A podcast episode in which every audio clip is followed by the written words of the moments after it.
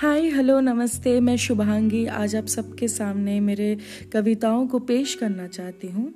मैंने बड़े प्यार से अपने आप को, अपने जीवन को इन कविताओं में बयां किया है। तो मैं आशा रखती हूँ कि आप सब भी बहुत बहुत प्यार से इन कविताओं को सुनेंगे। धन्यवाद। कौन हूँ मैं? क्या कलियों पे मंडराती हुई तितली? या बिन पानी की छटपटाती मछली हूँ मैं? कौन हूँ मैं? तूने मुझे फूलों की पंखुड़ियाँ समझी है, लेकिन पूरी की पूरी बाग हूँ मैं।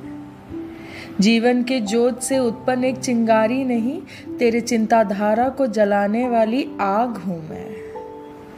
तेरे अंत की आरंभ हूँ मैं, सागर के हर एक बूंद में बसा ब्रह्मांड हूँ मैं।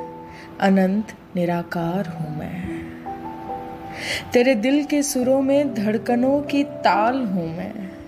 तेरे मुखौटे के पीछे दबी हुई असल भाव हूँ मैं।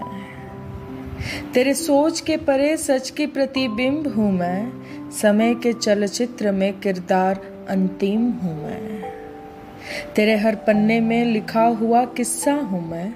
तेरे किस्सों का हिस्सा हूँ मैं। समग्र ब्रह्मांड मुझसे रचा है।